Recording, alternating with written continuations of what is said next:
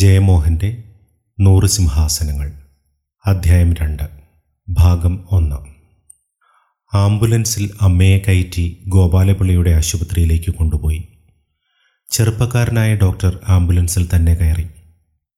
ഞാൻ മാണിക്യത്തിനോട് ശരി കാണാം എന്ന് പറഞ്ഞു. ഞാനും വരാം സാർ, അവിടെ ഒരു റിപ്പോർട്ട് ചോദിക്കും. അയാളെ ഞാൻ കയറ്റി. യൂറിൻ മുഴുവൻ പുറത്തെടുത്ത് കഴിഞ്ഞു സാർ. കിഡ്നി വർക്ക് ചെയ്യുന്നതായിട്ട് തോന്നുന്നില്ല. ഒരുപാട് ദിവസം എവിടെയോ കടുത്ത പനിയോടെ കിടന്നിട്ടുണ്ടാവണം. ഞാനൊരു സിഗരറ്റ് കത്തിച്ചു. ആശുപത്രിയിൽ അമ്മയെ കയറ്റിയപ്പോഴാണ് ഞാൻ ശ്രദ്ധിച്ചത് വയറ് നന്നേ ചെറുതായിട്ടുണ്ടായിരുന്നു. വെളുത്ത വസ്ത്രം ധരിച്ചിരുന്നു. അതിൽ ചോരയോ മലമോ മഞ്ഞ നിറത്തിൽ നനഞ്ഞുകൊണ്ടിരുന്നു. ഡോക്ടർമാർ ഇറങ്ങിയോടി അവിടെ ഉണ്ടായിരുന്ന ഡ്യൂട്ടി ഡോക്ടറോട് കാര്യങ്ങൾ പറഞ്ഞ് മനസ്സിലാക്കി. അമ്മയെ അവർ ഇൻറ്റൻസീവ് കെയറിലേക്ക് കൊണ്ടുപോയി. ഞാൻ റിസപ്ഷനിൽ കാത്തിരുന്നു. ഒരു മണിക്കൂർ കഴിഞ്ഞപ്പോൾ ഡോക്ടർ ഇന്ദിര എന്നെ അവരുടെ മുറിയിലേക്ക് വിളിച്ചു. ഞാനിരുന്നതും സി ഞാനൊന്നും പറയാനില്ല. മാണിക്യം പറഞ്ഞിട്ടുണ്ടാവും ഒട്ടും പ്രതീക്ഷിക്കേണ്ട, അവരേതാണ്ട് മരിച്ചു കഴിഞ്ഞു എന്ന് പറഞ്ഞു. ഞാൻ തലകുലുക്കി. നോക്കട്ടെ, ഒന്ന് ഓർമ്മ തെളിഞ്ഞാൽ യോഗമുണ്ടെന്നർത്ഥം. അവർക്ക് മാനസിക രോഗമുണ്ടായിരുന്നു. ഞാൻ അതേ എന്ന് തലകുലുക്കി. ചിലപ്പോൾ ഒടുവിൽ കുറച്ച് സമയം മാനസിക ഭ്രമങ്ങൾ തെളിയാറുണ്ട്. നമുക്ക് നോക്കാം. രാത്രിയായി. ഞാൻ എഴുന്നേറ്റു. ഇവിടെ ആരും വേണമെന്നില്ല. എന്തെങ്കിലും ഉണ്ടെങ്കിൽ ഞാൻ ഫോൺ ചെയ്യാം, ഡോക്ടർ പറഞ്ഞു. ഞാൻ തലകുലുക്കി. പുറത്ത് മാണിക്യം നിന്നിരുന്നു. ഞാൻ സ്റ്റീഫനോട് ഇവിടെ നിൽക്കാൻ പറഞ്ഞു സാർ, അവൻ നോക്കിക്കോളും. ഇല്ല മാണിക്യം, അയാൾ പോയിക്കോട്ടെ, ഇവിടെയുള്ളവർ തന്നെ നോക്കിക്കോളും, ഞാൻ പറഞ്ഞു. കാറിൽ കയറിയപ്പോഴാണ് കഴിഞ്ഞ മൂന്ന് മണിക്കൂർ നേരമായിട്ട് ഞാൻ ചായ പോലും കുടിച്ചില്ലെന്നോർത്തത്. ഉടൻ തന്നെ വിശക്കാൻ തുടങ്ങി. വീട്ടിൽ കാർ ഗരാഷിൽ നിർത്തിയിട്ട് അകത്തേക്ക് പോയപ്പോൾ സുധ എന്താ വൈകുന്ന കാര്യം പറഞ്ഞതേയില്ല എന്ന് ചോദിച്ചു കൊണ്ടുവന്നു. ഞാനൊന്നും പറയാതെ സോഫയിലിരുന്ന ബൂട്ട്സുകൾ ഊരി.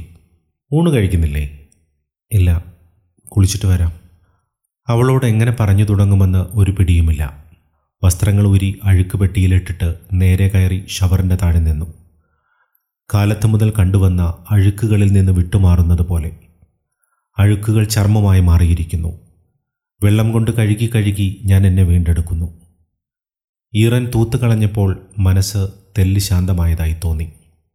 തീന്മേശിയിൽ സുധ പാത്രങ്ങൾ എടുത്തു വെച്ച് കഴിഞ്ഞിരുന്നു. നീ കഴിച്ചില്ലേ? ഇല്ല, കുട്ടി ഇത്ര നേരം ഉണർന്നിരുന്നു, ഇപ്പോഴവൻ ഉറങ്ങിയത്. ഞാനിരുന്നതും അവളും ഇരുന്നു. നാഗമ്മ ചൂടോടെ ചപ്പാത്തി കൊണ്ടുവന്ന് വെച്ചു. ഞാനൊന്ന് മടിച്ച് സുധേ എന്ന് വിളിച്ചു. അവൾ ആ സ്വരമാറ്റം ശ്രദ്ധിച്ചു. ഞാനിന്ന് അമ്മയെ കണ്ടു. അവളുടെ കണ്ണുകൾ മീനിൻ്റെ കണ്ണുകൾ പോലെ ഇമയടയ്ക്കാതെ എന്നെ നോക്കി. ഇവിടെ ഗവൺമെൻറ് ആശുപത്രിയിൽ ഭിക്ഷക്കാർക്കുള്ള ഷെഡിൽ. അവളുടെ ചുണ്ടുകൾ മാത്രം ഒന്ന് അനങ്ങി. വളരെ മോശപ്പെട്ട സ്ഥിതിയിലാണ്. ഒരുപാട് ദിവസമായി എവിടെയോ കടുത്ത പനിയോടെ കിടന്നതാണ്. എല്ലാ ആന്തരിക അവയവങ്ങളും ചത്തുകൊണ്ടിരിക്കുന്നു. എവിടെ? അവൾ ചോദിച്ചു. ഞാൻ അവളുടെ നോട്ടത്തിൽ നിന്ന് മാറി ഗോപാലപ്പള്ളിയിൽ ചേർത്തിരിക്കുന്നു എന്ന് പറഞ്ഞു. അവളൊന്നും മിണ്ടാതെ ചെരിഞ്ഞ നോട്ടത്തോടെ വെറുതെ ഇരുന്നു. ഞാൻ എഴുന്നേറ്റു. നാഗമ്മേ, സാറിന് പാല് വേണ്ട, ഞാൻ പറഞ്ഞു. കഴിക്കൂ, കാലത്ത് ആസിഡിറ്റി കൂടും. ഞാനൊന്നും മിണ്ടാതെ കിടക്കുമുറിയിലേക്ക് പോയി. പകുതി മൂടി പ്രേം കിടന്നിരുന്നു. ഞാൻ അവൻ്റെ അടുത്ത് കിടന്ന് അവൻ്റെ ചെറിയ കാലുകൾ പതുക്കെ തലോടിക്കൊണ്ടിരുന്നു. സുധ രാത്രി വസ്ത്രത്തോടെ വന്നു. കയ്യിൽ പാലുണ്ടായിരുന്നു. കുടിക്കൂ എന്നെൻ്റെ അടുത്ത ടീപ്പൂയിൽ ഗ്ലാസ് വെച്ചു. കണ്ണാടിയുടെ മുന്നിൽ നിന്ന് തലമുടി ശീകി വലിയ കെട്ടായി ചുരുട്ടിക്കെട്ടി. ഞാൻ അവളുടെ നന്നേ വെളുത്ത പിൻകഴുത്തിലേക്ക് തന്നെ നോക്കുകയായിരുന്നു. എന്ത് എന്നവൾ ചോദിച്ചു. ഞാൻ ഒന്നുമില്ല എന്ന് തലയാട്ടിയതിന് ശേഷം പാല് കുടിച്ചു. ബാത്റൂമിലേക്ക് ചെന്ന് വായ കഴുകി വന്നു. അവൾ എൻ്റെ അടുത്ത് കിടന്ന് ഒന്ന് മറിഞ്ഞ്. ഞാനും വരണോ എന്ന് ചോദിച്ചു. ഞാനൊന്നും മിണ്ടാതെ നോക്കി. ഞാൻ വരണമെങ്കിൽ വരാം, പക്ഷേ വരാൻ എനിക്കൊരു താല്പര്യമില്ല. അവളെന്നും വളരെ പ്രായോഗിക ബുദ്ധിയോടെയേ സംസാരിച്ചിട്ടുള്ളൂ. എനിക്ക് നാളെ രണ്ട് മീറ്റിംഗ് ഉണ്ട്, ഒന്ന് മിനിസ്റ്ററോടൊപ്പമാണ്. വരേണ്ടതുണ്ടെങ്കിൽ വരാം, ഞാൻ മിണ്ടിയില്ല. മിണ്ടാതിരുന്ന എന്താണ് അർത്ഥം? എനിക്കൊന്നും തോന്നുന്നില്ല, ഞാൻ പറഞ്ഞു. നോക്കൂ, ഇതൊരു വലിയ ഇഷ്യൂ ആയിട്ട് മാറ്റിയാൽ നിങ്ങൾക്ക് തന്നെയാണ് പ്രശ്നം. എന്തായാലും അമ്മ ഇന്നോ നാളെയോ പോയേക്കും. അന്തസ്സായിട്ട് വേണ്ടതൊക്കെ ചെയ്ത് കാര്യങ്ങൾ തീർക്കാം. ഞാനും ഒപ്പം അങ്ങോട്ട് വന്ന് ഇതൊരു ഷോ ആക്കുകയാണെങ്കിൽ പിന്നെ എല്ലാവർക്കും പ്രശ്നമാവും. എല്ലാവരും വന്ന് അന്വേഷിച്ചും തുടങ്ങും. ഞാൻ ശരിയെന്ന് പറഞ്ഞു. എന്നാലും ഉറങ്ങിക്കോളൂ. ഗുളിക വേണമെങ്കിൽ തരാം. ഫോൺ വരികയാണെങ്കിൽ വിളിക്കാം. ഞാൻ ഗുളികയെടുത്ത് വിഴുങ്ങി കണ്ണടച്ച് മലർന്ന് കിടന്നു. ഗുഡ് നൈറ്റ് എന്ന് പറഞ്ഞ് സുധ കിടന്നു. ഞാൻ കണ്ണു തുറക്കാതെ ചിലപ്പോൾ അമ്മയ്ക്ക് ഓർമ്മ വന്ന് പ്രേമിനെ കാണണമെന്ന് പറഞ്ഞാലോ? സുധ ഉഗ്രമായ കോപത്തോടെ എഴുന്നേറ്റിരുന്നു. നോൺസെൻസ് എന്ന് പറഞ്ഞപ്പോൾ അവൾ കിതയ്ക്കുകയായിരുന്നു. ലുക്ക്, അവൻ എൻ്റെ മോനാണ്. ആ പിച്ചക്കാരിയാണ് അവൻ്റെ മുത്തശ്ശി എന്ന് അവൻ്റെ മനസ്സിൽ കയറ്റുവാൻ ഞാൻ ഒരിക്കലും സമ്മതിക്കില്ല. ഞാൻ ദേഷ്യത്തോടെ, നീ എന്താ പറയുന്നത്?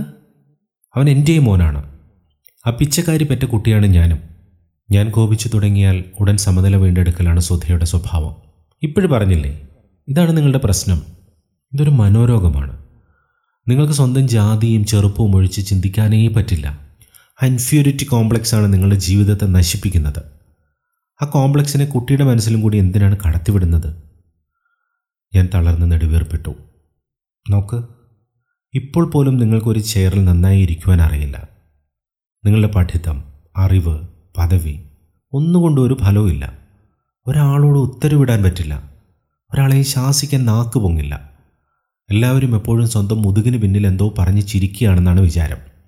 എൻ്റെ മോനെങ്കിലും ഇതിൽ നിന്നൊക്കെ പുറത്തേക്ക് വരട്ടെ. അവൻ്റെ തലമുറയെങ്കിലും മര്യാദയ്ക്ക് ജീവിക്കട്ടെ. പ്ലീസ്, സില്ലി സെൻറ്റിമെൻസും പറഞ്ഞ് അവൻ്റെ ജീവിതം പാഴാക്കരുത്. ഞാനൊന്നും മിണ്ടാതെ ഉത്തരത്തിലേക്ക് നോക്കിക്കിടന്നു. പഴയകാലത്തെ കെട്ടിടമാണ്, തേക്കിൻ്റെ ഉത്തരങ്ങൾ. ചിലതിൽ വേട്ടാവളിയൻ കൂട് കെട്ടിയിട്ടുണ്ടായിരുന്നു. Please leave him alone, Sudha പറഞ്ഞു. പിന്നെ എൻ്റെ മാറിൽ കൈവച്ച്, പ്ലീസ് അണ്ടർസ്റ്റാൻഡ്, ഞാൻ നിങ്ങളെ വേദനിപ്പിക്കാൻ വേണ്ടി പറഞ്ഞതല്ല. ഞാൻ അവളുടെ കൈയുടെ മീതെ എൻ്റെ കൈവച്ചു. അതെനിക്കറിയാം. അവൾ എൻ്റെ ദേഹത്തൊന്ന് ചാഞ്ഞ്, അമ്മ നിങ്ങൾക്കും എനിക്കും വേണ്ടത്ര ചീത്തപ്പേരുണ്ടാക്കി തന്നു കഴിഞ്ഞു. എല്ലാവരും വേണ്ടത്ര ചിരിച്ചും കഴിഞ്ഞു. ഇനിയെങ്കിലും നമുക്കതൊക്കെ ഇല്ലാതെ കഴിയാം. ഗുളിക പ്രവർത്തിച്ചു തുടങ്ങി. ഉറക്കമെൻ്റെ തലയിൽ കയറിയിരുന്നു. ശരി, ഓക്കെ എന്ന് ഞാൻ പറയുന്നത് ഞാൻ വളരെ അകലെ നിന്ന് കേട്ടു. കാലത്തെൻ്റെ മനസ്സ് നിശ്ചലമായിരുന്നു. പക്ഷേ പിന്നീട് ആശുപത്രിയിലേക്ക് ഫോൺ ചെയ്ത് സംസാരിച്ചപ്പോൾ പിന്നെയും തിരകൾ അടിച്ചു തുടങ്ങി. അമ്മയുടെ സ്ഥിതിയിൽ ഒരു മാറ്റവും ഉണ്ടായിരുന്നില്ല. ഞാൻ ഒൻപത് മണിക്ക് അങ്ങോട്ട് തിരിച്ചു. എൻ്റെ കൈകൾ സ്റ്റിയറിങ്ങിൽ വഴുതി, കാലുകൾ വിറച്ചുകൊണ്ടിരുന്നു. സുന്ദരരാമസ്വാമിയുടെ വീടിൻ്റെ മുന്നിലെത്തിയപ്പോൾ അകത്ത് കടന്ന് കുറേ സമയം സംസാരിക്കണമെന്ന് തോന്നി. ഒന്നിനും സമനില തെറ്റാത്ത മട്ടും ഭാവവുമാണ് സുന്ദരരാമസ്വാമിക്ക്. അദ്ദേഹം വീടിൻ്റെ മുന്നിലുള്ള മുറിയിൽ വന്നിരുന്ന് സ്വന്തം സദസ്സിനോട് സംസാരിച്ചിരിക്കുന്ന നേരം. എന്നും ഏഴെട്ടാളുകളെങ്കിലും ഉണ്ടാവും. സാഹിത്യം, ചരിത്രം, സിനിമ. മറ്റൊരാളുടെ സംഭാഷണം ശ്രദ്ധിക്കുന്നതിൽ സുന്ദരരാമസ്വാമിക്ക് സമാനമായ മറ്റൊരാളെ ഞാൻ കണ്ടിട്ടില്ല. ആരൊക്കെയോ തേടി വന്ന് എന്തൊക്കെയോ പരിദേവനങ്ങൾ നടത്തിയിട്ടും അതൊട്ടും കുറഞ്ഞിട്ടില്ല. സുന്ദരരാമസ്വാമിയുടെ വീടിൻ്റെ ഉള്ളിൽ നിന്നും അദ്ദേഹത്തിൻ്റെ ശിഷ്യനായ യുവ സാഹിത്യകാരൻ മടക്കി കുത്തിക്കൊണ്ട് പുറത്തേക്ക് വന്ന് ഗേറ്റ് പകുതി തുറന്നിട്ടിട്ട് പാതയിലേക്ക് ഇറങ്ങുന്നത് കണ്ടു. എന്നെപ്പോലെ തന്നെ ജന്മനാ മലയാളിയായ തമിഴൻ. വടക്ക് കാസർകോട്ടാണ് പണി. ഇന്ന് സുന്ദരരാമസ്വാമിയുടെ മച്ചിലാണ് താമസമെന്ന് തോന്നുന്നു. ഇടയ്ക്കിടയ്ക്ക് അവൻ വന്ന് താമസിക്കാറുണ്ട്. ഞാൻ സുന്ദരരാമസ്വാമിയോട് സംസാരിച്ചിരിക്കുമ്പോൾ അവനും വന്നു ചേർന്നിട്ടുണ്ട്. സംസാരിച്ചു തുടങ്ങിയാൽ നിർത്താൻ അറിയാത്തവനാണ്. എഴുത്തു തീർന്നാലേ അവൻ്റെ സംഭാഷണവും തീരുകയുള്ളൂ. ഞാൻ വിചാരിച്ചിട്ടും എൻ്റെ കാർ നിന്നില്ല. ഗോപാലപ്പള്ളിയുടെ ആശുപത്രിക്ക് മുമ്പിൽ ഡോക്ടർ ഇന്ദിരയുടെ കാർ നിൽക്കുന്നത് കണ്ടു. ഇന്ദിര റൗണ്ട്സിലായിരുന്നു. ചെറുപ്പക്കാരനായ ഡോക്ടർ വന്ന് വണങ്ങി. എങ്ങനെയുണ്ട്? ഞാൻ ചോദിച്ചു. മാറ്റമൊന്നുമില്ല സാർ. തൻ്റെ പേരല്ലേ സ്റ്റീഫൻ? അതെ സാർ. അമ്മയുടെ മുറിയിൽ നിന്നും കുഞ്ഞൻ നായർ പെരിച്ചാഴി വരുന്നത് പോലെ കുനിഞ്ഞ് വേഗത്തിൽ ഓടി വന്നു. ഞാൻ കാലത്ത് തന്നെ വന്നു സാർ. അമ്മയ്ക്കിപ്പോൾ കുറച്ച് കൊള്ളാം. മൂത്രം എടുത്തതിന് ശേഷം മുഖത്തൊരു ഐശ്വര്യം വന്നിട്ടുണ്ട്. ഞാൻ നായരോട്, താൻ ഓഫീസിലേക്ക് ചെന്ന് ഞാൻ ട്രെയിലെടുത്ത് വെച്ചിട്ടുള്ള ഫയലുകൾ മുഴുവൻ എടുത്ത് നാരായണപിള്ളയുടെ കയ്യിൽ കൊടുക്കുക എന്ന് പറഞ്ഞു. ഇവിടെ? നായർ ചോദിച്ചു. ഇവിടെ ഞാനുണ്ടാവും. നായർ പരുങ്ങി.